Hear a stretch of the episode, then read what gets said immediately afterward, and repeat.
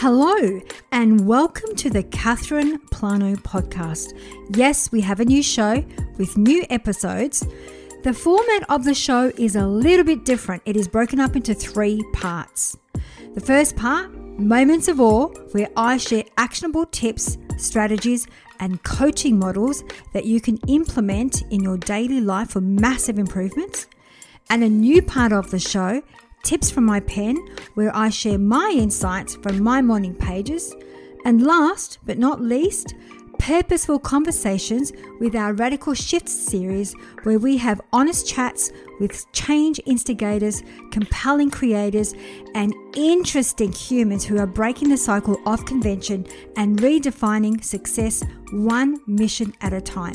So join us here every week for new lessons on how to lead a life that matters, how to escalate your life after failure, and how to inject more meaning, connection, and resilience into your life. Now let's jump into your weekly dose of practical goodness.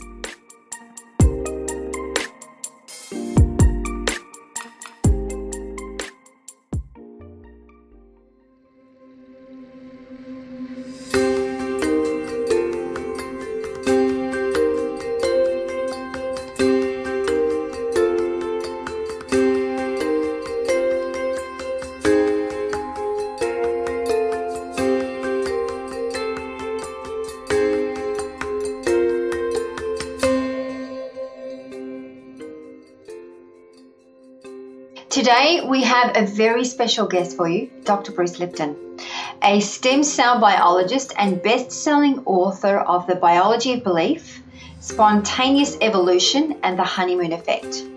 Served as Associate Professor of Anatomy in the School of Medicine at the University of Wisconsin. In the medical curriculum, Bruce lectured in cell biology, histology, and embryology. His pioneering research on cloned human stem cells presaged today's revolutionary new field of epigenetics.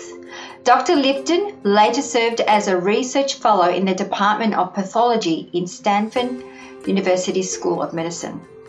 Groundbreaking research at Stanford revealed the nature of the biochemical pathways by which the mind, perceptions and belief control our behavior and genetic activity. In addition to being listed in the top one hundred of the world's most spiritual, influential living people by United Kingdom's Watkins Journal, Bruce received the two thousand nine prestigious G O I Peace Award in honor of his scientific contribution to the world of harmony. Bruce is one super amazing individual with an abundance of energy, so strap yourself in for this empowering interview. Enjoy. So welcome to Radical Shifts. We have, I know I'm going to call you Bruce, but we do have Doctor Bruce Lipton on the show, which I am super, super excited. I'm a massive fan of uh, Bruce. And how are you in sunny California? I am a happy, happy human person, and uh, I've been this way now for twenty years, uh, and all of it is because the first, well, forty-five, fifty years was not the same as the last twenty or so years, so uh, I have two lives, and this part is the happy life. You're always happy. I've seen quite a few interviews. You're always happy. You're always bubbly. You're always, are you always like that? Pretty much. You know, it's funny because I, if historically you would catch me thirty or more years ago, you say, well, Bruce, uh, you, you seem to be like a, uh, a manic depressive. You know, you got your happy period and then you got your really down period and all that. And I, the beautiful part is I resolved the issue, got rid of the depressive part. Now I'm just manic the whole time, but enjoying it. You know, and I really believe that's a choice, isn't it? It is a choice. Everything is a choice. Yeah. Everything. But people don't know that life is based on choice. They, they've given up power over their lives. They put it into other things such as genes and stuff like that. It's like outside of you. And it's like, no, this, this new insight, this new biology reverses the whole thing and says, you are a creator. You are part of the divine, you are a piece of God, and you are creating this world in association with all those around you, a cooperation of creation. But the fact is, our personal creation regarding our individual life and what we get and that joy or sadness or sickness and health, that is not a random event, that is not controlled from outside, but it's an inside job. Mm, and that, and that's, that can be quite difficult living in that very fast-paced environment or life that we live in. We are constantly interrupted by technology. And how does one remain conscious all the time? I mean, I find that difficult myself. Very difficult. So I don't. And they say, well, then how can you have the, you know, keep this conscious life that you have going, the one that you choose versus the programming? And the answer is rewriting the program. Uh, the fact that we've all been programmed is a scientific reality. It's interesting because so many people have seen the movie The Matrix. And and they think, oh, it's a science fiction movie. I go, no, no, Matrix is a documentary. Every one of us has been programmed. That's a natural part of the first seven years of a child's life is downloading programs. We can talk about that a little bit. But what's interesting about it is I said, well, what was interesting about The Matrix? And The Matrix said, uh, we've been programmed, and they offered something called the red pill. And they said, if you take the red pill, you get out of the program. And it didn't really... Dive, you know, dive into. So, what would life be like if you didn't get in, if you didn't have this program? And the answer is, what's you know, real interesting is, like the movie The Matrix. Yes, we've all been programmed, and like the movie The Matrix, there was a time in most of our lives, most of us, where we took the red pill and we didn't even know it, and our lives changed so dramatically. And we it's, it's still a, it's just like a history. What was that? And I say, science has recognized when we fall deeply in love with somebody, when we first fall in love, that first love is the equivalent of a red pill because it switches the control of our lives from the programs that we got into the creative capabilities of the conscious mind. And uh, and so a, a person, let's just say they're thirty years old, they, and they review their life. In thirty years, it's like, eh, it's not so great, it sucks, it's bad, it's not, eh. And then they meet somebody, and twenty-four hours later, in deep love, they're going, wow, life is beautiful, it's heaven on earth, look, oh, I love my life, oh, this food is so much better than it ever was, and music is better, and I'm so in love, and life is heaven on earth. I go, wait a minute, twenty-four hours earlier, and for thirty years, life wasn't that at all. And then twenty-four hours later, it's heaven on earth. What happened? And the answer is, from a scientific perspective, we took the red pill. Falling in love was the red pill. And once we fell in love, we disconnected from the programming that runs our lives and started being creative programmers rather than using existing programs. And with creativity unfolds the experiences of a honeymoon. All that joy and love and energy and all that wonderful stuff was not an accident. It was a manifestation, a creation. And, and then everyone goes, oh, that was so great. And then it ran away. And then life returned back to, ah, that's the way it was. And I go, well, what happened? I say, at one point, um, the red pill wears off. And, and then you go right back to life again. And the idea is, can you keep the red pill going? And the answer is, yes. You could have a honeymoon every day of your life for as long as you live. But the idea is, like taking the red pill, you can either take the red pill or there's a point where we can talk about you can rewrite the program and create a program of love and joy and health and happiness and anything you want. You are programming, but you have to understand you've been programmed. And most people have no idea of that. Mm. So the result is they look at their life and when things don't work right, it's like, oh, the outside, the universe is not, they did this to me. And it's like, no. When you get the picture, we created the positive things and we created the negative things. And if you understand the nature of the creation, knowledge is power, mm. right? If you get the knowledge of your creative ability, then you can use that in a positive way to create what you want.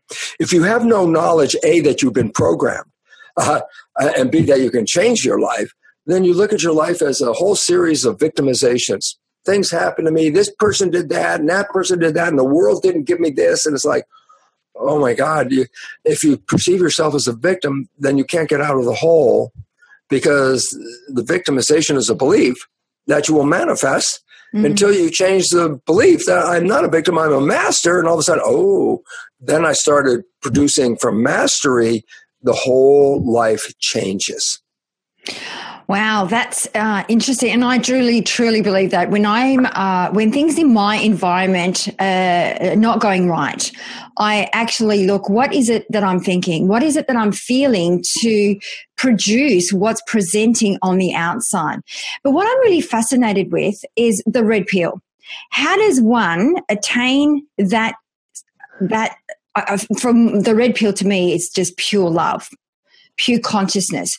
But how do we maintain pure love and pure consciousness? Is that focusing on everything that we do with our heart? Is it about doing the things that we love? I mean, how does one remain in that state? Well, first of all, we have to recognize, just a broad statement, we can go into the biology of it if necessary, but the simple reality is our mind is controlling our reality. And when people say the mind, they're really missing a very important fact. There are two minds that make up the mind. There's the conscious mind, which is the creative mind, which is the one where your identity is. Your spiritual base is in the conscious mind. It's actually a brain lobe right behind your forehead called the prefrontal cortex. The rest of the brain was there before the prefrontal cortex. Prefrontal cortex is the conscious mind. The previous mind, the ninety percent behind, was the subconscious mind. I say, well, what's the difference? I say, that's an important question, because if you think they're the same, then you're in a lot of trouble, and that's where the issues come from. There are two minds, conscious and subconscious. Conscious is connected to you. That makes you unique. Subconscious has a different function. So let's start with functions first, and then we'll talk about learning. Because when we talk about learning, you have to understand how come one mind, the conscious mind, is so capable of learning all this wonderful world stuff, and the subconscious mind seems not to take it up. And then it's like, my my, my conscious mind's really smart, but my subconscious is running the same old show. So we have to understand the nature of programming. So first, let's understand the nature of what the two minds are about. The conscious mind, by definition, is creative. And I say creative, I say what's relevant. And as, and as we just talked about, I can create my life. So I say, oh, what do you want from your life? I go, the wishes and desires and aspirations, the things we want.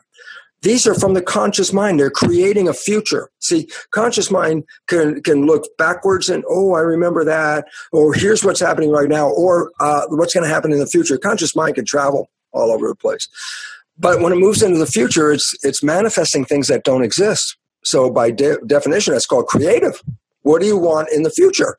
Oh, well, that's your wishes and desires. I want to be healthy. I want to have great romance. Uh, I want a wonderful job. I say, these are great wishes and great desires. I say, okay, so that's the function of the conscious mind to manifest those. But the issue is, what's the subconscious mind? I go, ah, oh, the subconscious mind does not travel in time.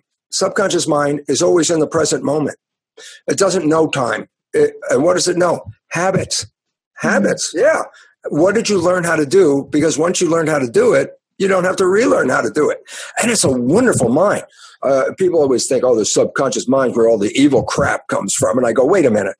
First, recognize this. When did you learn how to walk? Oh, before two. Did you ever have to learn how to walk again? No. Well, thank you, subconscious mind. Because once I learn how to do something and it's very useful, I don't have to relearn it every day. So uh, the subconscious mind is great. It, it it takes away the necessity of relearning every day the thing. Like I learned how to walk yesterday, and I forgot when I woke up this morning, so I got to relearn again today, and then I'll relearn tomorrow. And I say, no, subconscious mind, I learned once. It's in the machine. I want to walk, push the button, play the program, boom. So two minds, creative, conscious mind, habit, habitual, subconscious mind. Conscious mind can think to the past, be in the present, and move to the future. Subconscious mind has no time. It knows now. So I say to you, Catherine, uh, when did you learn how to speak? And your subconscious mind goes, today. because it doesn't know there was a history. It just know, I know now. I, I don't know. I know now. So the subconscious mind, whatever you learned, I don't care if it's thirty, forty, fifty years ago, in the subconscious mind, that just happened. You've been injured by somebody emotionally, it's still there. It's, it doesn't know how many years ago and says, oh, the subconscious mind doesn't go, oh, that happened thirty years ago, so let's discount it. Subconscious mind just has a memory thirty years ago, but it doesn't know it was thirty years ago. All it says is, this is what happened. When? Don't ask the subconscious mind. It doesn't have a date, okay? So we're back. Two minds controlling life. Conscious, creative, timeless, travel mind, okay? Uh, subconscious, habit. So all it knows how to habit. How'd you do it? Learn it. Now it's a habit. Very useful. Problem.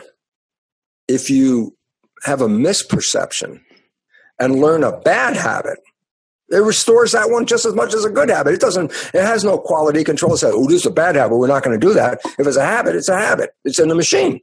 So a stimulus response. A stimulus is a signal, information from the environment that pushes a button in the subconscious. Boom. We play automatically a behavior, good or bad.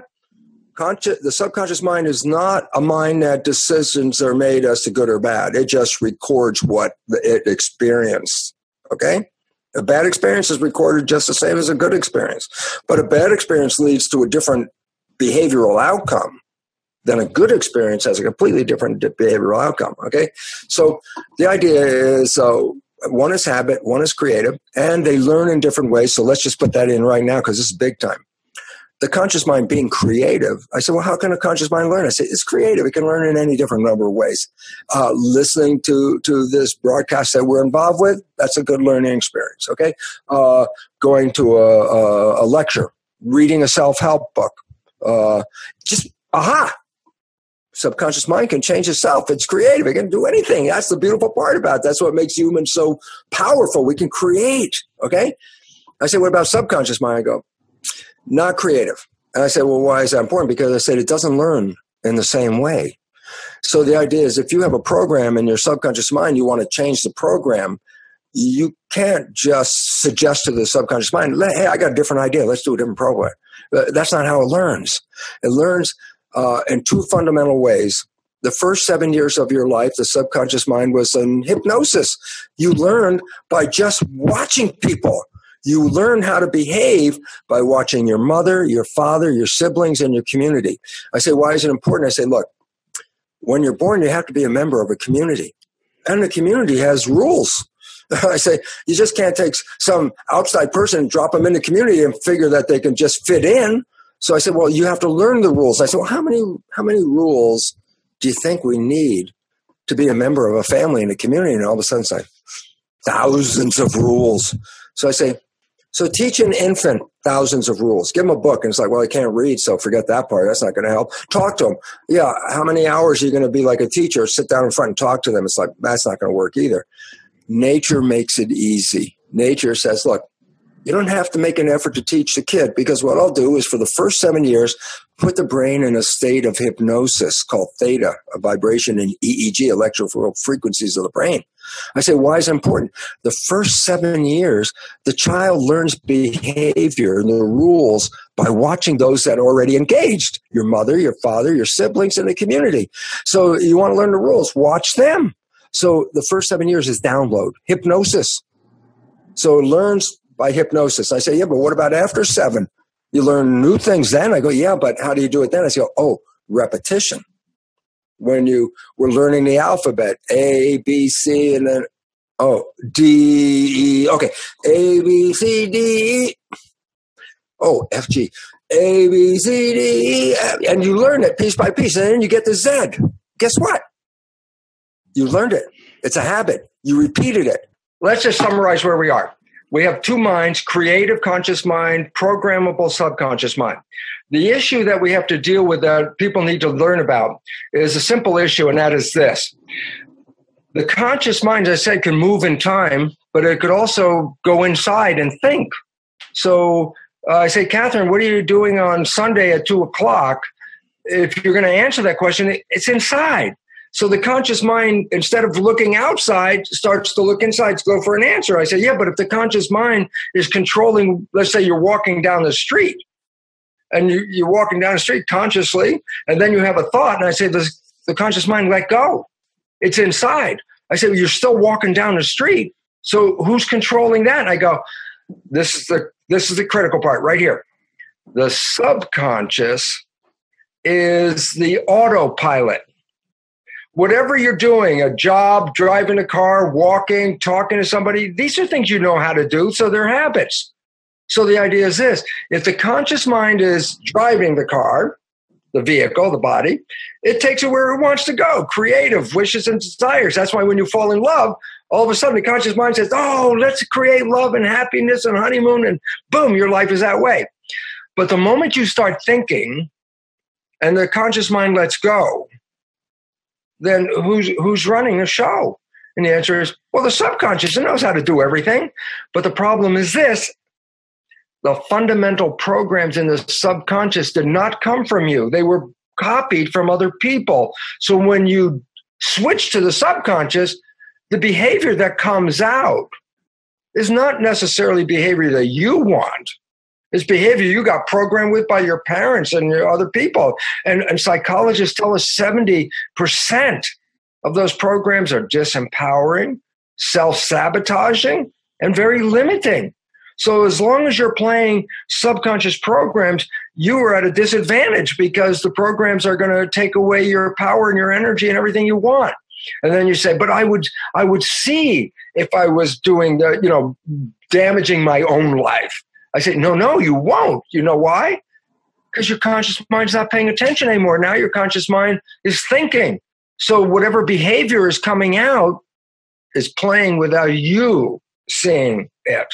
So I, I give this, this story in all of my lectures, and I give it because everyone laughs, which basically means everyone understands the story, and the story is profound. So let's just go over the story. Here's what I say. I would guess that sometime in your growing up period, you had a friend and you were very close to your friend. You knew your friend's behavior very, very, very well. And you happen to know your friend's parent. And one day you see that your friend has the exact same behavior as their parent. Uh, this excites you, so you can't wait. You go, hey, Bill, you're just like your dad. And then you back away from Bill. Bill goes totally ballistic. How can you compare me to my dad? I'm not like my dad.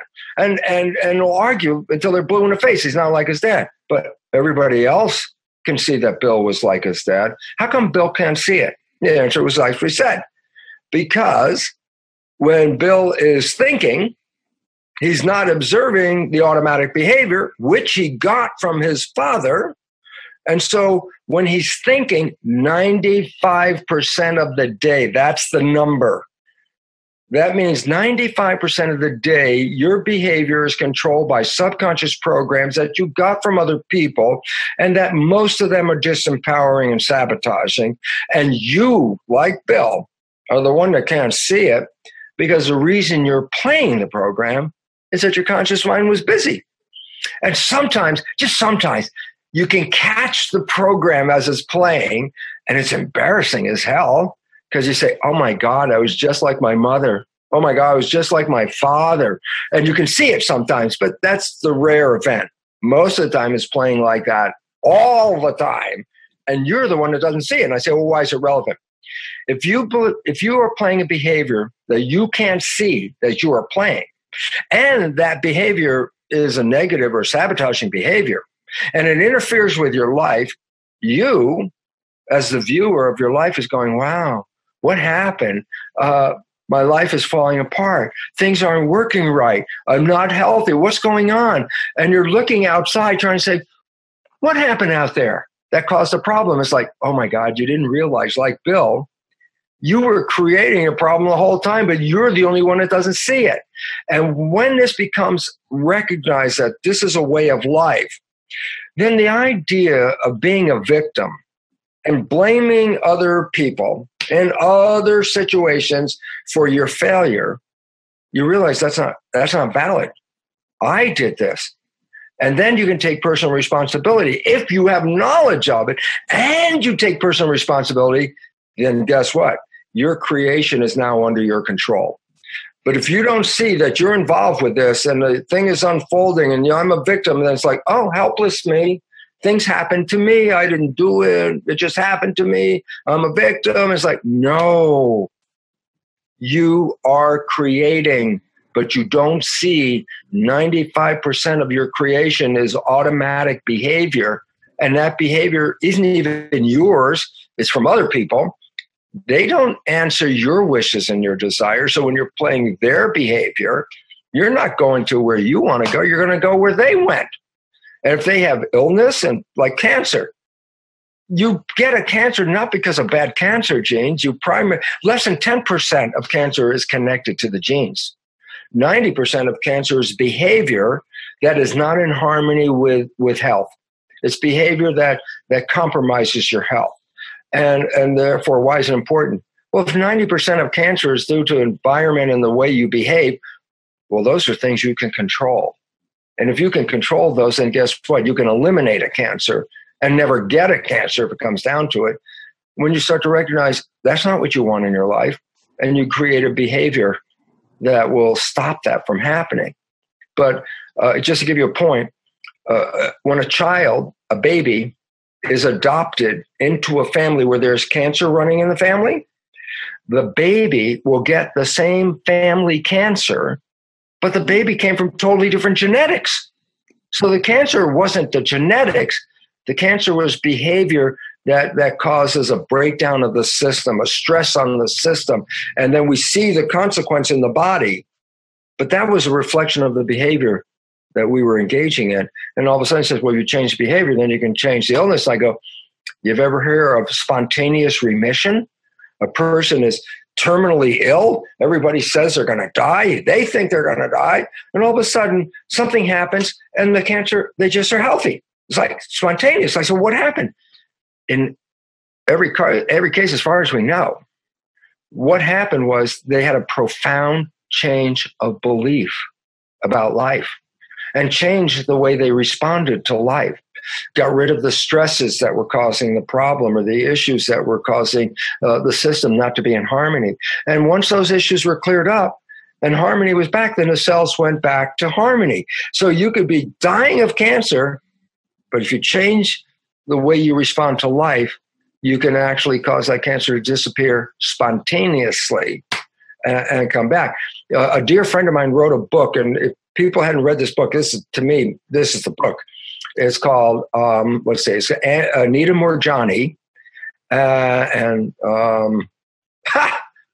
Anita, she's a friend of mine. What's her book's name? Anita Moorjani. Uh, she, she, she was the one, she had cancer for four years.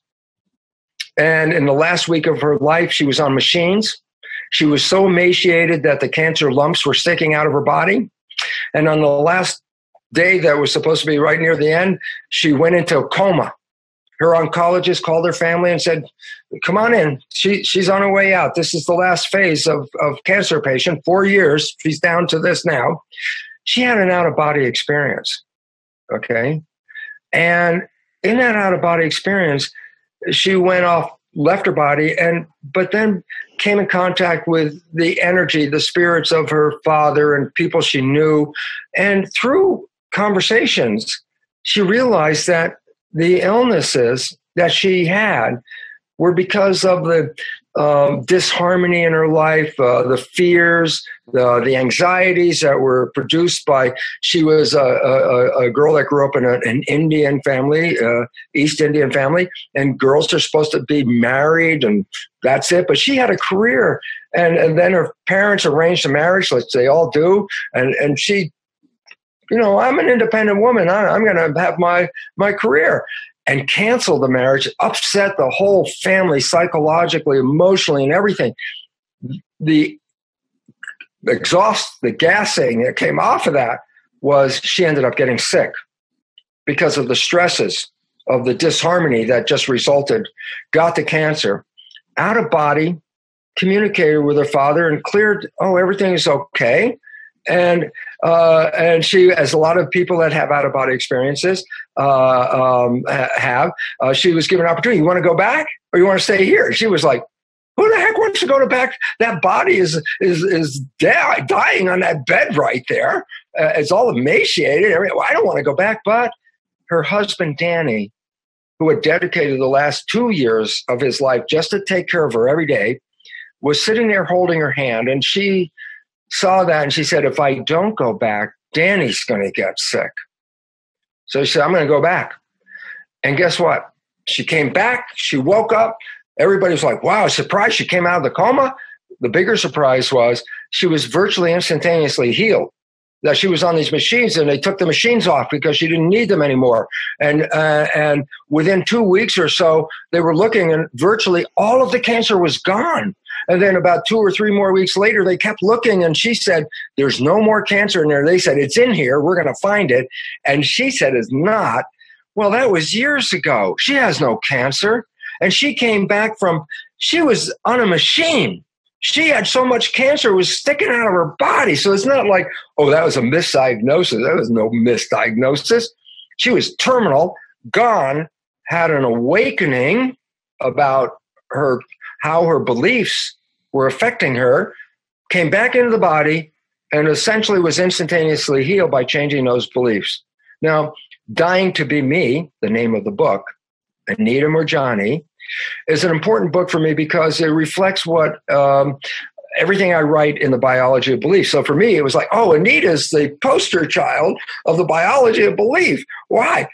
Here's a woman who is dead, according to her oncologist, had a change of belief, came back into the body, and healed virtually instantaneously from something that no one is supposed to be able to do.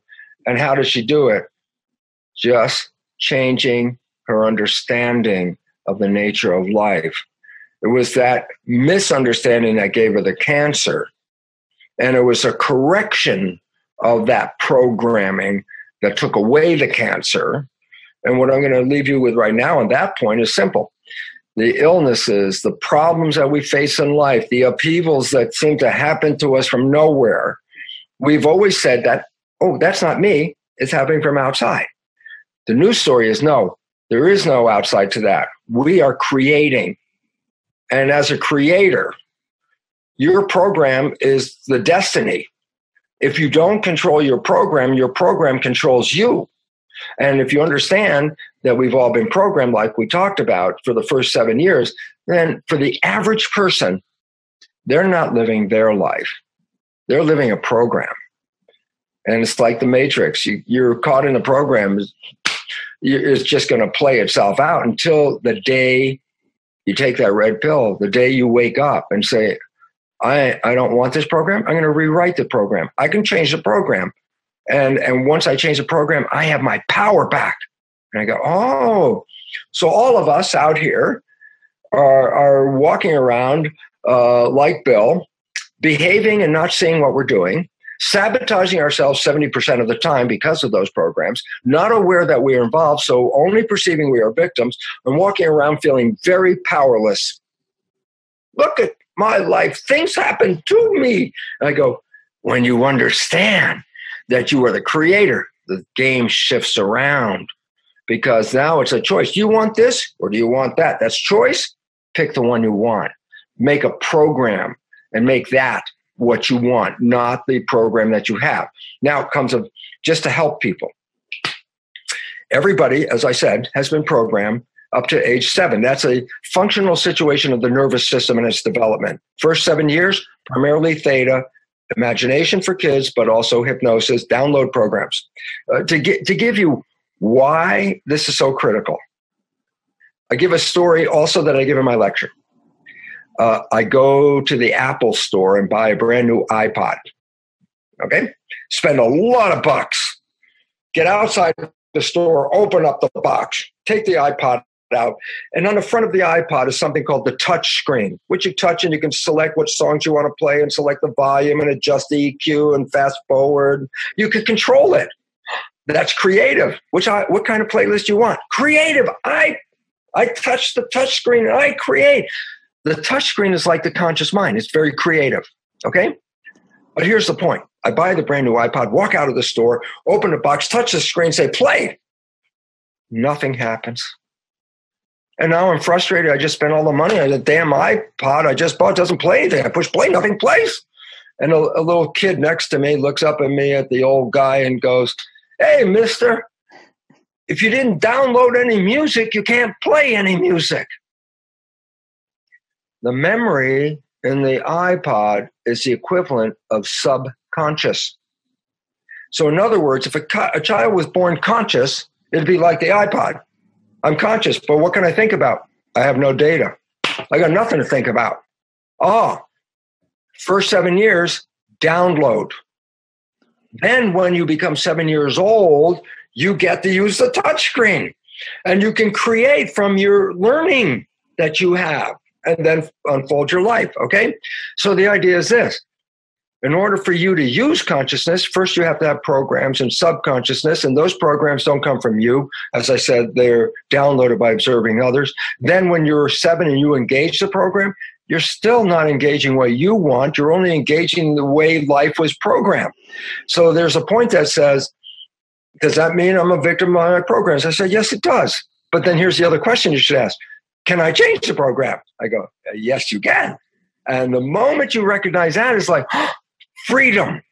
I have freedom to create different than what has been happening. And I go, well, that is great. Now comes the problem. As I said, the two minds have different functions. Conscious mind's creative, subconscious mind's habitual. But I also said they learn in different ways. Conscious mind is creative. Any way I can put an idea in, the conscious mind can accept. But the subconscious mind, being habitual, says the only way you can change the program is the way the subconscious mind learns. So there's two fundamental ways. Hypnosis, first seven years. Repetition, after seven. And therefore, you want to learn how to drive? You got to practice how to drive. You want to learn how to do the alphabet? You got to practice how to do that. You want to be healthy? Ah, then you got to practice a program that encourages health. And so I go, well, what does that mean? So uh, I'll give you a simple example. I said there are two ways, hypnosis and repetition. And one of the ways I really love it because there's a phrase called fake it till you make it. And basically it says, let's say I'm an unhappy person. And I, every day I get up and it's like, ah, I'm miserable.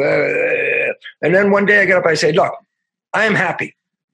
And you look out and you're your mind that's intelligent goes, you don't look happy, but you say, no, I am happy. And you say it like a repetition during the day. I am happy. I am happy. And I say, well, what's going on? Repetition will ultimately take that statement and make it a subconscious program.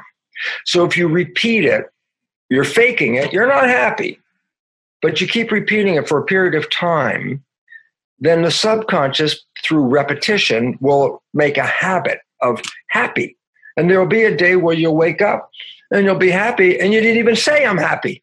Why? Because the subconscious mind is programming you. So when you wake up, your subconscious mind goes, we're happy. It's like, then you are. So the reality was what? I can change the program and I can change my entire life. I just have to know what the programs are. And I go, okay, now we're going to save a lot of time and a lot of tears and a lot of Kleenex, because so many people go to a psychoanalysis and they go, okay, tell me the story. And it's like, oh, my dad did this, oh, my mom did that, my best friend did that. Everybody crying, crying, repeating the story. I go, you're repeating the story. What do you think the response is? The same anxiety, pain, and what you got from the first time is now back again because you're repeating the story. So I say, you don't have to repeat the story to know what the program is. You say, yeah, but I was programmed before seven. I was programmed when I was zero. I was programmed when I was one, two. And I, I have no knowledge of the program. I wasn't even conscious. So I have no idea what the hell the programs are. And I go, ninety-five percent of your life is coming from the program. So think about it this way. Your life is a printout of your subconscious programs. And then it gets simple, because all I say then is all the things you like that come into your life that show up. Oh yeah, I like this, and here, look, I get, it comes out, I like, they show up because you have a program that supports them being there. But here's the one I need you to know. Anything you're struggling with that you want, love, health, money, whatever it is, if you're struggling and you're not getting there and you're putting a lot of effort in, I'm working so hard to become healthy. I'm working so hard to find a relationship. I'm struggling. I'm working. I'm sweating. I said, wait a minute. You put a lot of effort in and it's not working. I said, what do you think the problem is? And here's the answer. Inevitably, the subconscious does not support that in your life. And your efforts to work hard are to override the programming that's going ninety-five percent of the day. So all of a sudden they say, oh, well, then you don't have to go back and say who caused the program or what event and why this person. That, that's killing the messenger over the message. You're more concerned about what message did my program get, not who put the message in. So I don't care who caused it. I want to know what the message is. I say, oh, well, you can know what that is. Look at your life. Your life is a printout of the message. So basically, if your life isn't working right, it's not because you don't deserve and you can't have. It's because there's a program, a belief about yourself that you acquired in the early part of your life. And this belief is antagonistic. It, it won't support what you want because the belief doesn't support it. So the reality is this, you work really hard to make the belief real, and the subconscious makes a lot of effort to make sure that the original belief is going to stay in there. And even if you your conscious mind wants a different one, nope, subconscious mind holds on. A habit does not want to change. And it's important. If it's a good habit, it sure as heck you don't want to change it. You learned how to walk. Do you think you need to have to relearn that every now and then? Uh-uh, it's a good habit. Keep that one. Bad habit. I keep screwing up in relationships. You want to change that one? Yeah, that one I want to change. So all of a sudden I say, the good ones, I'm not bothered with. The ones I want to change, I'm not going to look at the universe and say, universe, you bring to me what I'm looking for. I go inside my head and say, whatever program I'm having right now does not bring that into my life. And to bring it in my life, not to ask the universe, but to go and change the program. They say, well, what should I change? I say, you already know what you want to change because whatever it is you've been seeking, that's the destination. So you want your program to be the destination. You're seeking health, and the program is, I am healthy. You're seeking love. I am a wonderful relationship partner for, for whoever. I am a partner. I, I deserve love. And you say that, and that program works, and then all of a sudden somebody offers you love, and you're ready because you deserve it. But most of us do not believe we deserve love. And as a topic, and I know we talk about so many things, but that to me is interesting only because when I get involved with programs where belief change is part of the program, teaching belief change, one of the first things that we ask in an audience, just every time, like fresh audience, let's check a belief. I say, the first belief I want you to check is, I love myself. Oh, eighty to ninety percent of every audience will not test positive to I love myself. I go, why? Because when we were kids, the way our parents got us to get in line was to criticize us. Ah, that's not good enough. Who do you think you are? You're not that smart. You're not that pretty. You're not this or that. You don't deserve this. I go, whoa. I say, if that's the program, then put that in your mind. And I don't care if you got it when you're five years old. The subconscious mind just, right now, it doesn't know it was when you were five. It just knows right now, I do not deserve. And I say, well, then what does that mean? I say, someone wants to help you, give you, or something, and you will unconsciously push it away unconsciously because your mind says, I don't deserve, so I can't have that. And since the subconscious is running the show, if it doesn't believe it deserves it, then you're never going to find it. And the issue is most of us, as I said, the vast majority, eighty to ninety percent, will not test positive for I love myself because of the critical nature that uh, the parents treated them uh, when they were in the first seven years. I say, and why is that? Above everything else, that is the biggest problem of all problems. Problems of health, problems of relationship, problems of success on a job, all of that. Why? If you don't love yourself, then how can you give yourself these wonderful things because you are not deserving. That's what not loving yourself means. And unconsciously, eighty percent or more of everyone out there has a belief in their subconscious mind from the first seven years, the way they were being criticized. They criticize themselves now. Why? It's built into the program. I criticize it. I'm not deserving. I'm not lovable. I'm not good enough. It's like, I'm not saying that in my conscious mind. That's the record and the habit. And so you want to change your life. Don't look for the outside and say, outside, change the life for me. You want to change your life, you start on the inside and say, what belief is preventing me from acquiring what I seek? And if you change the belief, then what you seek will be in your face. It will come right to you. Oh, it's so true. I can relate to everything you're saying because, and it's one of those things that's only come to light this year. And I always talk about the inner critic, the inner child. And it was uh, one of the things that came to light for me this year was every time something good would take place, like my relationship would come to a place of, um, you know, love and caring, or even, even in my career, I would sabotage it. But I only just recognize this pattern now. And so yes. the, these are these, like you're saying, these subconscious programs. And the thing is, for me, it's to be conscious. So if you're saying that ninety-five percent of our subconscious program is basically who we are and how we show up, which means then we only have the capacity at the moment of five percent of the conscious mind. Not the capacity, we're exercising, exercising. five percent. Mm. Okay, and I say, you know, we mentioned that it's like the Matrix. Everybody got programmed, then there's the red pill, and the red pill, it gets you out of the program. And then I mentioned, you can actually, when you get out of the program by falling in love, where that honeymoon shows up. What that actually means is you didn't, re, you know, default to the subconscious for a period of time. And therefore, the behavior that you're playing has nothing to do with those programs that you got from your parents and your family that limited you. Now you're playing conscious with, oh, I want mm. this love and happy and joy and blah, blah, blah, blah. And I go, ah, oh, well, that's the brain part that's controlling your life. That's what you manifest. And, and the honeymoon starts out and it's beautiful like that. But then, you know, and then the honeymoon disappears. I go, well, why did it disappear? It was really cool. I go, because the reason why you had it is you were no longer thinking. You were just behaving, you know, mm. live behavior controlled by conscious mind. But there's a point where no matter how much you're in love, you still thinking comes back in.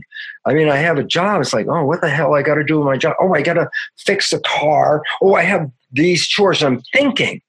I say, well, the moment I'm thinking, that returns me right back to default control by subconscious. So when I started my relationship with this other person, I didn't play any of the bad programs that I got from my parents. Why? I wasn't playing to any more tapes. I was playing conscious wishes. That's why it worked. But once down the road, if I start thinking again, all of a sudden, this wonderful relationship, we have this great, wonderful relationship and everything. And then let's say my partner, Margaret, comes up to me and I happen to be thinking at that moment about my job. And she asked me a nice little question. It was like, well, we've been in love, everything's question. And I turn around and go, blah, blah, blah. She looks at me in shock and goes, who are you? Where did that come from? Now you have to recognize here, let's unfold it because this is a, a great example. And I go like this. First of all, she asked me a question, and the answer did not come from my conscious mind. Mike, my conscious mind was thinking about the job. So my default subconscious took over. I go, yeah, yeah, but whose behavior's in there? I go, oh, my father's. He wasn't that that sweet to my mom, you know? And all of a sudden I said, oh, my God. When she asked me that question, my conscious mind did not answer it because it was busy. My subconscious answered it, but used the behavior of my father. And then go back to the story of Bill, is that I didn't even see what I just said. So Margaret looks at me and goes, what kind of behavior is that? Who are you? I'm going in my mind going, what's she talking about?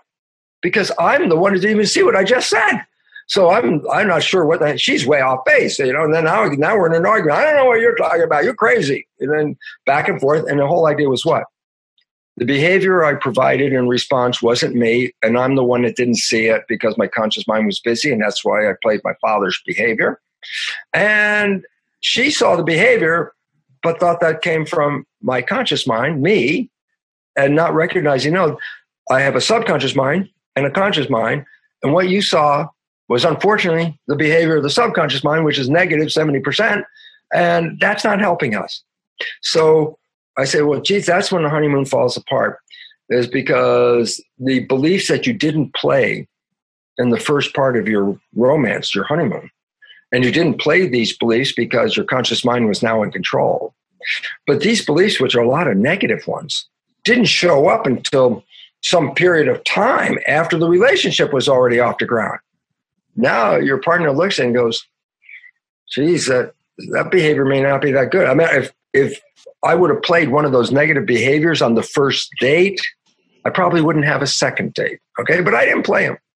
But now we've had this wonderful love experience, honeymoon, and I play this crappy behavior. Well, it's her decision at this moment.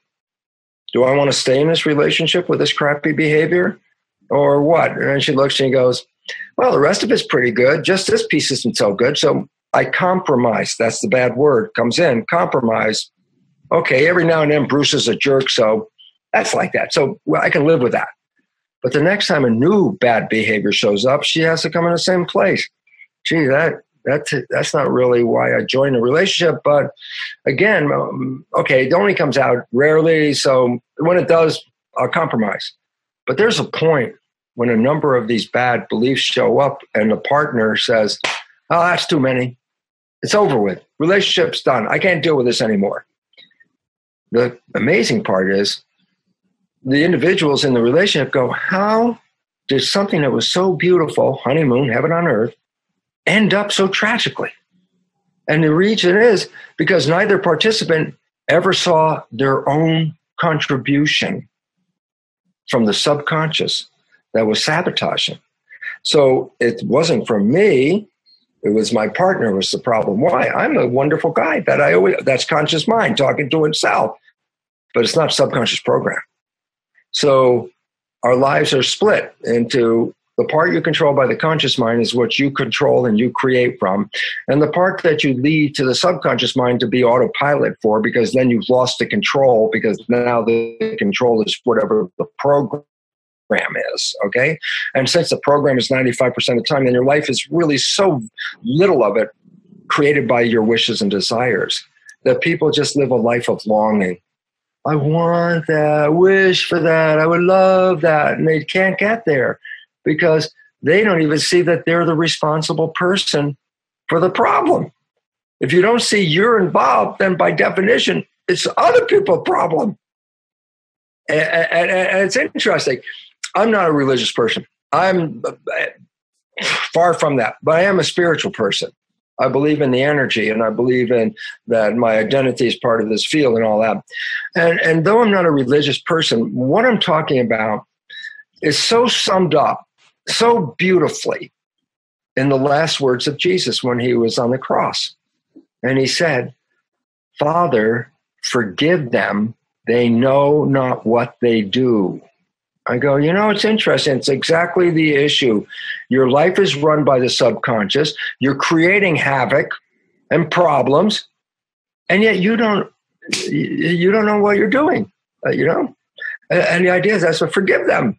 They don't know what they do. Everybody else in this world like us has been programmed and goes through the same thing. Now, if someone is a craphead, you can be offended and, and hate them the rest of their lives, or you could step back and say, well, that person is potentially a good person, but their program sucked. Separating the program from the person is very, very important. That's forgive them. They don't know what they're doing. So forgive the person who's crappy, because if they don't understand that they're even crappy because they don't see it, yelling and blaming them is like, to them, it's like, they make no sense. Why? In their mind, their, their conscious mind, they're not that crappy person. Their behavior was crappy. So the disconnect is a real critical issue. and trying to put things back together again. You want life to come back together? Then here's the point. Look at your life as a printout. Recognize all your struggles are not coming from the outside, but they're coming because you have an inherent program that prevents them from showing up. You can rewrite the program. Yes, how? Hypnosis, repetition, and here's the one I didn't add, energy psychology. Energy psychology. It's a new way of programming. The self-hypnosis with the tapes and the earphones and going to bed takes time. The repetition takes time. But energy psychology modalities, which are really new, are profoundly important because they invoke a state of super learning where you can download a new belief in about ten minutes. I go, ten minutes? I go, yeah, you could have a belief that screwed up your life for fifty years and in ten minutes rewrite the belief. Everyone says, oh, it's so hard to change your life. I go, a program is like a program in a computer. I have a program in my computer for ten years. I open up the Word document. I say, oh, I don't like this sentence. Erase it, rewrite the sentence, push save. Guess what? I don't care that it was in the computer for ten years. It took only ten seconds to change it. If I just put a program in yesterday, I can change it. Same ten seconds. Okay? So the idea is this. People believe, oh, that program is so deeply buried in there. I go, it's not, it's not deeply buried in anything. It's a program. It's a computer. If you can engage the learning process, it's just like reprogramming a computer. You can do it, but you can't reprogram the computer in front of a broken computer and then look into the screen and go, computer, fix yourself because this is not working right. Fix yourself. There's nobody in the machine to help you with that. And I go, your issues are the computer, but we call the subconscious. And you can talk to it and you can yell at it, but I don't care. It's the same as yelling at a computer. It's not going to do anything. You have to manually go in and reprogram it. And so the conclusion is beautiful. And the conclusion is this. I look at my life, find all the places that I'm having troubles because I have to make effort to make them happen. Turn those into positive statements. So let's say I'm suffering with illness all the time. My positive statement is I am healthy. And then reprogram. Uh, you have loving relationships. A basic program might be uh, I am lovable. And put that in. ten minutes of these programs, that becomes a behavior. And you walk away ten minutes later with a different program. And the beautiful part, this is the part, the conscious mind being conscious is what gave us the honeymoon. But when the conscious mind's busy, then you default to the old one. But now here's the simple thing. If you take all those negative programs that we just talked about and replace them with the positive version of that program, guess what? Whether your conscious mind is running the show or whether your subconscious mind is running the show, both of them take you to the same destination. So you can put in all the things that gave you the honeymoon, and once they're part of the program, you never even have to think about it. Your life will be a honeymoon for as long as you live because it's a habit playing from your subconscious program.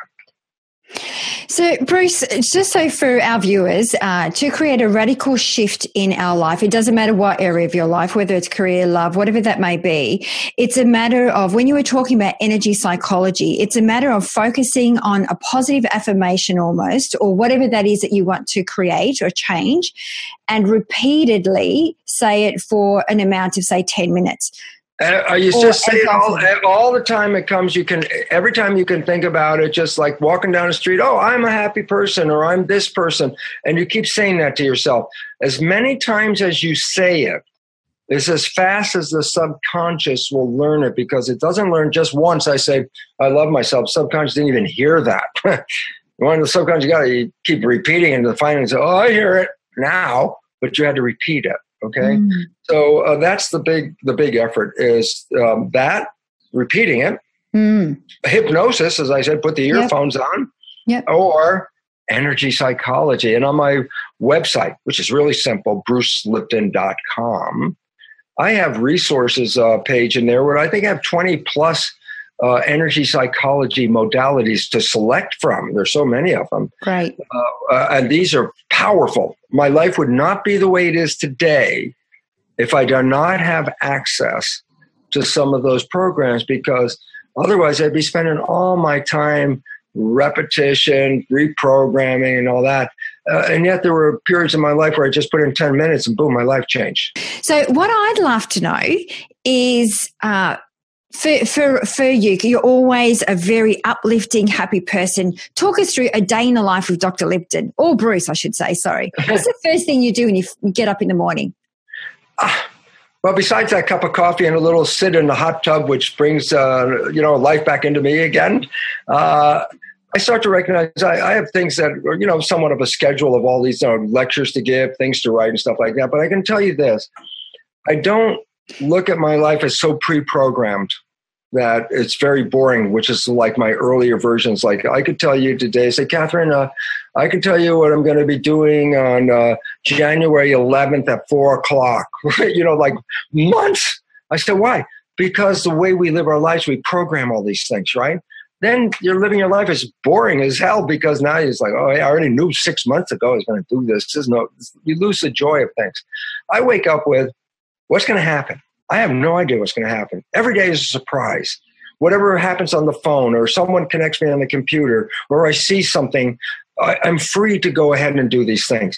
If you lock yourself into the program, you've already limited your life because you said, I'm in a box. And I, but my happiness might be outside the box. I say, yeah, but if you're living inside the box, you can't get to that happiness. So it's time to step out of the box and time to step out and say, look, I need to start satisfying my life because I've been satisfying the life that my program told me I needed to satisfy. I needed to make those people happy. I need to make those people happy. Where in the program was it? I make myself happy. Oh, we usually didn't get that program because, oh, the, oh you're always thinking for yourself. You're, you're not worried about the other people. And I go like, yeah, well, I can, you know, be involved with other people, but I also want to know myself. Am I happy? Am I doing something I want? And the idea was very critical. Ah, this is helpful. I, in my previous existence, my life was run by rational thinking. Okay. I, I do a rational thinking. And should I do this or should I do this? And what, what was important to me? And it's like a calculation. And, and to give you an analogy, maybe, maybe you, most of us took an algebra course. And you know those equations where they have like the square root and the square and the X and the Y's and the Z's, and you get a long equation. And part of algebra where they start off with a long equation and they say, okay, reduce the size of the equation. You know, keep reducing it until you get a small equation, right? Remember something like that? Yes, point. I do. Yes. So I say, that was where you put the equation on the top of the page. And every time you reduce it, you go down, down, down, down. The, and so every time you reduce it, this equation is smaller, smaller, and you get to the bottom and you get the answer. And I go, this is really cool. You have to do each step, analyze each step, and then carry it out, and then do to the next step. And I go, here's the problem. If there's ten steps between the start and the finish, any error in one step, just one step had to be wrong in one way, the conclusion is wrong. You move the decimal point just, oh, you moved it one space, the answer is not the same anymore. Okay? And I say, well, when we try to figure out our life, it's like figuring out that problem. We think about, okay, this fact, and then that fact, and this fact. And we try to say, well, if all these facts are right, then this is a conclusion. And I go, any one single fact that's not exactly right, any perception that's not exactly true in making that decision will throw off the answer just as much as moving a decimal point in that other equation. So thinking answers out with rational thought. The only problem with it, it works. But the only problem is any slight error or misinterpretation of that one of those facts, the bottom line, the answer is not right. Okay? Mm-hmm. And I say, well, what other ways? And I go, heart. I go, what do you mean heart? I say, the heart doesn't do the details. The heart just reads the vibration.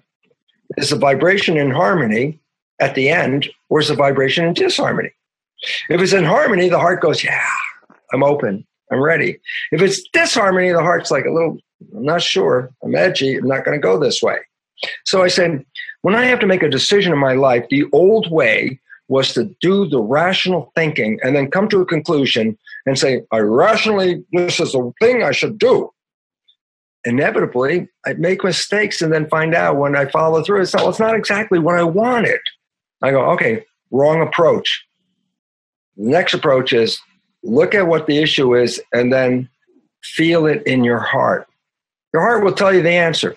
It's right or wrong. It's only energy. If it's in harmony, that's where you want to go because the system knows that's where life comes from. Energy is life. The more energy you have, the more life you have. When things are not in harmony, they waste energy. So they threaten your existence. That's what not being in harmony is. You're not in harmony with life. You better be careful because you're losing your life. Why? Everything that's not in harmony takes away energy. Okay? So I say, you want to make a decision? There's two ways to do it. We always have relied on the rational way of doing it, looking at your history, looking at what you learn, so you can use that to project into the future. And I'm going, this works, but it's flawed because one misinterpretation and the answer is not the same. The heart doesn't care about the details. The heart just cares about at the end. Did this give me more energy or did it take away energy? I say to myself, what do you want to do? I got a choice. What do you want to do? And the answer is simply this. I want the one that I like that makes me happy. I made the decision not by thinking about all the details. I just said, my heart likes this one. Following your heart is more productive in creating the life you want than following your rational thinking, because the rational thinking inevitably is flawed in some place.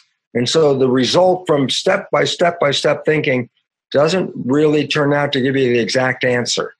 So very important for people out there. Yes, do the rational thinking. I don't say don't do that. Just come up with a conclusion. But then at the very final step, you ask yourself, is this what you really want to do? And the answer is not going to come from your head. It's going to come from your heart. And I trust that answer now after learning about my life, that I trust my heart over my head, because I know my head is just doing calculations. And you just throw an error in the calculation, the result is not going to be understood. And the heart just says, I just need the result. I don't care about the calculation. And that's it. So for those people out there, you're going to come to a decision, big decision about your life, and you're, should I do it? Should I not do it? And you got all the data and data and data. And I go, fine, stop the data at this moment. At the very end, say, is this what you really want to do? Does you feel better? Is it, does that make your heart feel better? Or, or is there a little question? It's a little not sure. Mm-hmm. I go, if it's not sure, then don't do it. If it's sure and it says, yeah, that's the one I like, do it. Because whatever is in harmony with your heart, your biology will move to make it happen in your life. And that, to me, is a very important insight from the new biology, especially when we know now, for example, that our genetics is not controlled by the genes. Our genetics is controlled by our beliefs and our perceptions. And therefore, your health and the unfolding of your life, emotions and all that, are not genetically determined like people think they are. They're changeable at the moment, because the genes respond to the environment and your perception, your belief about the environment. Change your belief and you can change your biology. You can be terminally cancer, like Anita Moorjani and I, uh, I the book mine, you know, came back, Dying to Be Me, a fabulous book, says as soon as you change your belief, the world is going to be different. And so therefore, don't change the world, just change the belief. The world changes after you change your belief. Mm. And I, I love that piece. Uh, when you're talking about changing the belief, there's so many different ways of doing it. And I love the the simplicity of it as well. But I think too, by when you're making statements, it is really important to believe them, but to actually feel them. And, you know, I used to always say that the heart or the love or the emotion, uh, when you add the emotion into it, is almost like the fuel that takes your new belief into that subconscious part of your mind. It's it's saying, affirming it on a regular basis is, yes, it's great. But what about when you've got that internal light dialogue or the inner critic that's going, really, Catherine, are you trying to kid? This is really not going to happen. But you keep on saying, keep on saying, keep ignoring it. But I feel that sometimes if I add, I, I connect with my heart. Am I really feeling this? Do I really believe it? Yes, hell yes, I do. And then I can actually move with it. But right. sometimes there's that interruption of, because you're listening to a feedback from the mind that's going to give you every reason why you can't have what you want, but that reason didn't come from your conscious mind. It came from the learning experiences that everyone taught you about you and how you fit into the world and what you can do and what you can't do. People told you that, and whatever they told you in the first seven years, that became a program. Oh, you're a sickly child. Well, that kid will be sickly the rest of their lives. Why? Because the program is, I'm a sickly child. What's the function of the mind? Take the program and make it real. So if it's a negative program, I have a negative reality. A positive program, I create a positive reality. And all of a sudden it said, well, what are your programs? And that's why I said, oh, well, just look at your life and mm. you'll see those programs. So true. So, Bruce, I'd love to ask one more question because sure. I see you as a spiritual scientist. So what are some day-to-day practices for our viewers if they want to ascend or return to that greater part of who they are? I think at some point is to really know who you are in this story. You think, oh, I am this body. And I go, no, you're not this body. You're a broadcast coming into this body, a, a, a vibrational frequency. Uh, and, and each of us, uh, are, the cells have antennas on them that read this broadcast. No two people have the same set of antennas. So no two people are reading the exact same broadcast. We're each reading our own broadcast. And when you understand this, it says, wait a minute. This, this is the part that changed my life. The one, one you want to hear it? Right here. This yeah. is it. When I realized that my identity was not my body, that my identity was an energy vibration, the first moment that happened, because I was not a spiritual person, I was a scientist with genes and molecules, and that's it's mechanical, right? And then I'm studying the mechanism, and with quantum physics, go, oh my God. I, I am not this body. I am a signal, a broadcast being received by this body. It's like my body's like a television set, and I'm playing the Bruce show, okay? What is important about, let's say you're watching a television show, and the television breaks. You say, oh, television's dead. Yeah, the show's gone. The question is, is the broadcast still there? I go, yeah, yeah, yeah. You get a new T V, plug it in, turn it on, and tune it to the station, and it's on the air again. The body is like a television set. It's broadcast of an identity is running it. If the body dies, the broadcast is still there. And I say, well, how would I know? I say, well, another body shows up with the, the, the same antennas, receives the same station again, and they're back. But now the body's different. It's the television is different. Is it a male television or female television? No, that's not relevant. Is it a white television or a black television? No, that's not relevant. That's the television. You are not the television. So when I realized, A, I am not this, I am that. B, this physical body can come and go, but the broadcast is always there. All of a sudden said to me, no fear. Because the biggest fear as children, the first big fear that a child will get is mortality. Oh my God, people get, oh, my parents are going to die. I'm going to have no parents. And then a little older, oh, I'm going to die. And everything we do after that is protect the valuable life that we have. And you don't realize how much of your unconscious energy is actually continuously observing the universe, analyzing everything that's out there, assessing where danger might come from, getting ready to keep you alive. And I said, what if you let go of the fear? When I did, which wasn't by intention, it was like, aha, the broadcast is being picked up. I'm the broadcast. I can't die. Oh, wait, I didn't even know I was carrying. Went, phew. Why? The weight was all the effort unconsciously that we put into sustaining our lives. watching critical of every movement in the shadow, watching everything everywhere, because you don't want to lose this life and it's so valuable that your mind is going to pay all the attention. I say, let go of it. And guess what happened? I got all this energy. Why? I was using it to do this other thing. I'm not afraid of death. I'm not. I don't like pain, but I'm not afraid of death. If it was like, Bruce, okay, uh, you'll go to sleep and then you're gone. I go, okay, because why? I'm not gone. I like all these people that have out near body or near uh, out of body, near death experiences. Every one of them has the same kind of story. You're still here, whether the brain's working or not. It's like, well, if that's so, then stop being afraid, because it's fear that prevents us from making those important steps that can take us into the future. If I do this, I'll lose the job. Oh, I won't be able to live. If I do this, these people won't like me. Oh, that will threaten my existence. If I do this, you keep looking before you do it to say, well, how will this affect my life? If I, first thing I say, I'm not concerned. Why? Mm-hmm. I'm, I'm immortal. I'll come back in another body. It's okay. Uh, time is not relevant. So all of a sudden you live free and fearless. Fearless. Fearless says, I'm going to do those things. And other people say, Bruce, you're a crazy man. I go, yeah.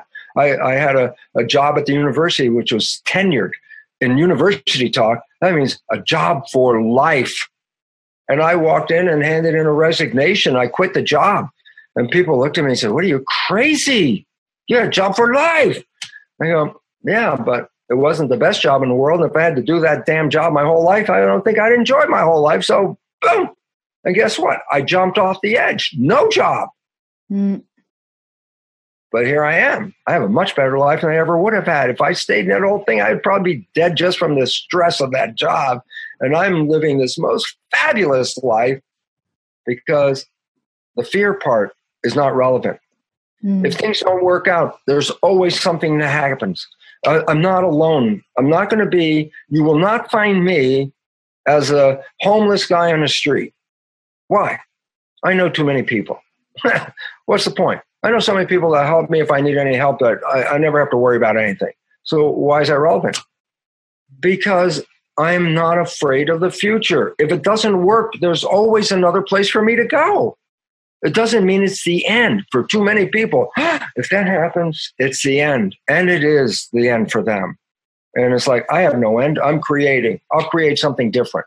And I have several times in my life. So it's like, yeah, cool. Now that I have a lot of experience, it's even much more fun, because I enjoy the creativity.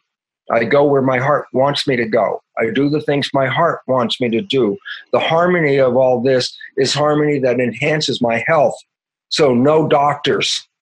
For what? Well, I don't remember when I had a doctor last, but I know it was before nineteen eighty-seven, probably nineteen seventies or something, when I had a doctor. And I'm seventy-two, no pharmaceutical drugs, no doctors, but a hell of a lot of exciting vitality, because I know I am the creator.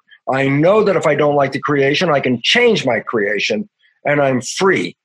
And if you don't have that in your head, I'm sorry, then you're a victim of circumstances, and you'll feel that you'll never be able to escape.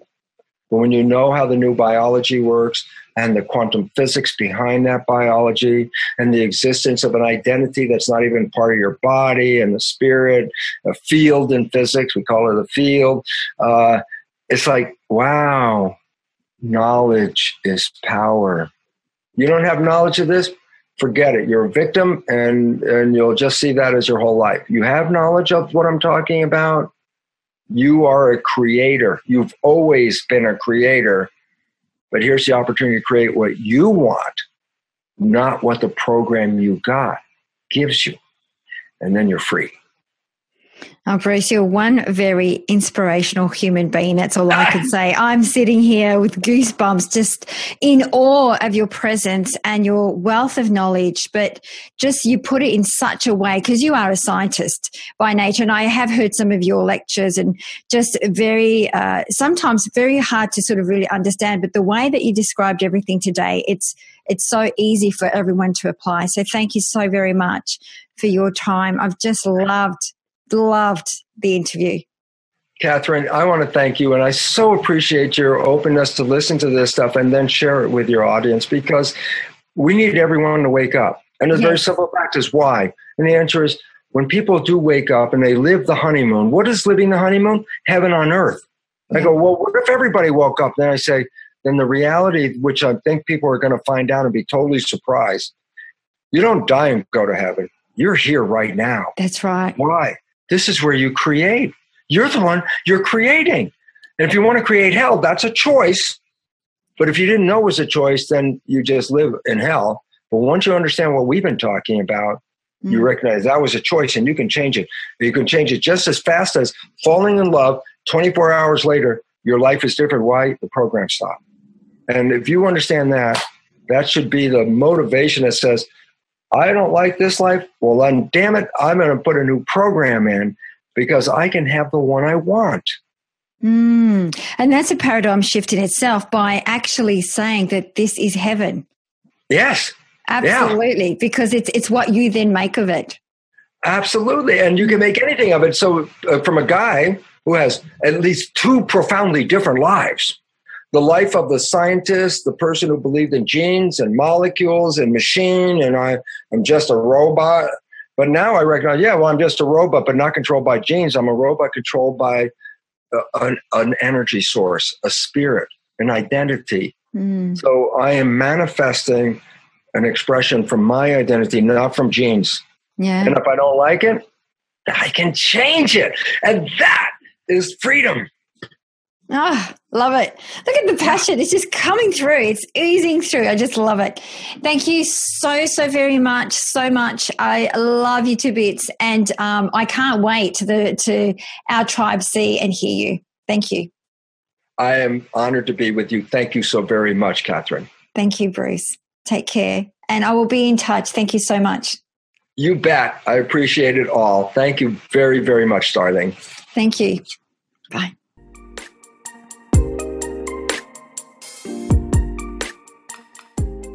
Thank you so very much for listening to today's episode. If you loved what you heard and this topic really resonated with you and you think it will help others, please click on Share Show with your friends to help make a difference. And if you want to be part of our mission to help empower the conscious people of this world to learn and grow, then the best way to get involved is to click on Follow Show or leave a review on iTunes so that we can give you a shout out on the show. If you have been a long-time listener of the show, you know we are big on delivering content that is valuable for you. Content that will address your pain points. So if you have any questions or ideas for a podcast show, please reach out and we will create the content to meet your needs. Yes, you heard right. If you have topics, themes, or special guests that you want to hear from, please send us a note to support at catherine plano dot com dot a u and we will create a show especially for you.